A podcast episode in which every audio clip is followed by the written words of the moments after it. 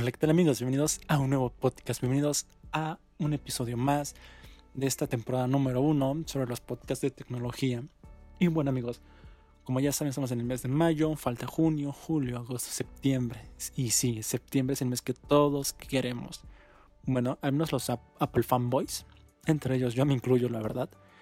Trataré que ese podcast no tenga tanto corte, entonces sí, voy a tratar de equivocarme lo menor posible. Entonces, iniciemos. Bueno amigos, los nuevos rumores del iPhone 12 y iPhone 12 Pro. Les voy a comentar, básicamente se va a destacar más el iPhone 12 Pro porque es el dispositivo de novedad, el dispositivo potente de Apple y no como el iPhone 11 o el iPhone XR, ¿no?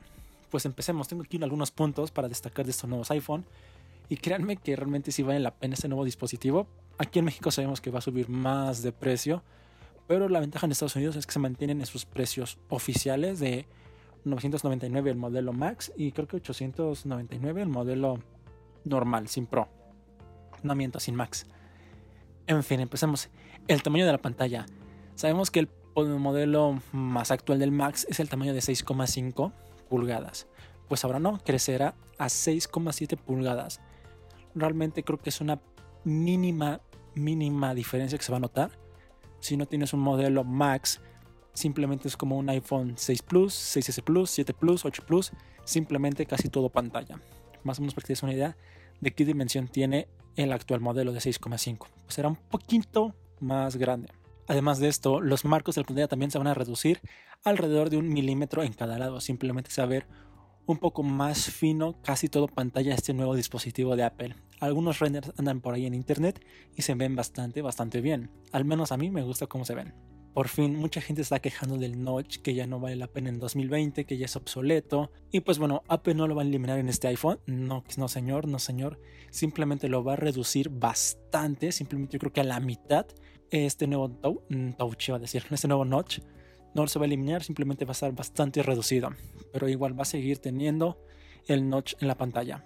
Si pasamos a las cámaras, sabemos que Apple siempre mejora sus cámaras, entonces no va a ser ninguna novedad que las mejore pero sí mantendrán las mismas tres cámaras, pero incluirán un sensor LIDAR, exactamente como el iPad Pro, y esta vez nuestro recuadro de las cámaras traseras va a ser cuadrada con tres cámaras y un sensor. Nada, nada mal. Algo más a destacar son los nuevos altavoces que van a permitir entre un 10 y 15% de mayor sonido. Trato de destacar las cosas importantes, no por ejemplo lo típico de más RAM, más almacenamiento y cosas así, no. Obviamente va a venir este nuevo dispositivo con el chip A14 Bionic, el chip más potente que va a haber en su generación. Y también la pantalla sigue siendo OLED, pero a 120 Hz. Para ser honesto, 120 Hz es, se va a notar para las personas que juegan videojuegos en el móvil, para la gente un poco más gamer, porque la tasa de refresco va a ser bastante, bastante rápida. Para los que no usan su dispositivo tanto, con tanto con tantas aplicaciones para estresarlo, entonces no va a ser algo que notes mucho.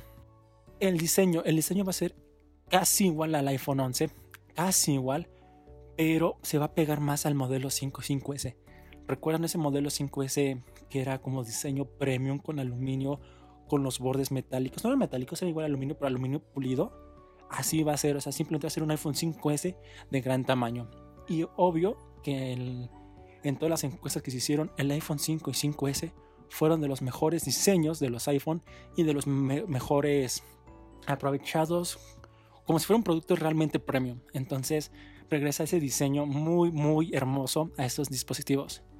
Y por último punto, los tamaños. Sí, va a haber cambios, para bien o para mal, depende de algunos de ustedes. Pues iniciemos.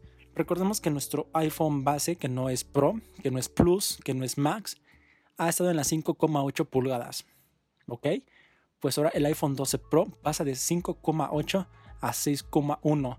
Más o menos el tamaño del iPhone XR en pulgadas. Más o menos, para que se den una idea.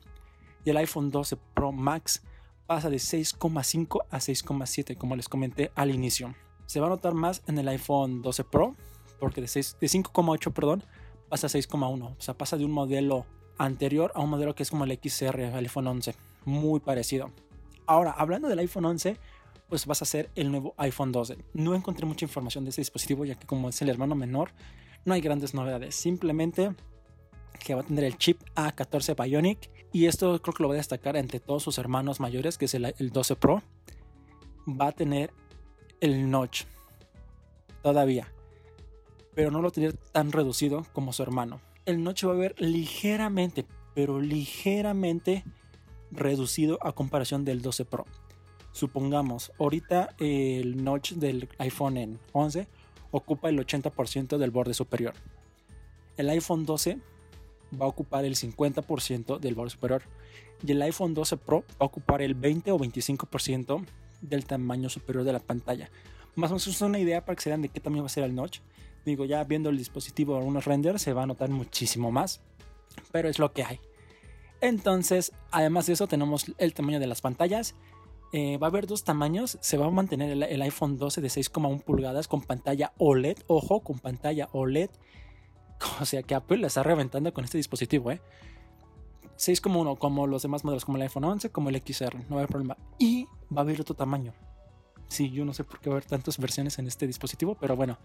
Va a haber un iPhone 12 de 5,4 pulgadas con pantalla OLED exactamente igual. Va a tener la misma tecnología en la pantalla OLED de 5,4. O sea que va a ser más pequeño que el iPhone X.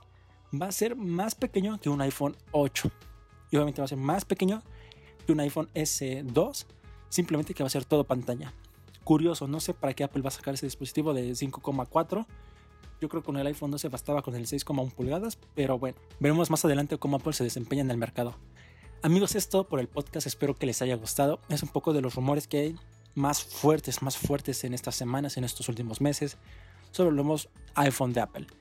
Por el momento es todo. Espero que te haya gustado el podcast. Me puedes seguir en todas mis redes sociales como arroba Isaac-Montielc, Isaac con doble A. Y pues amigos, yo los veo en un próximo podcast. Que se lo pasen bien, disfruten sus días y aprovechen su cuarentena para hacer actividades productivas. Chao.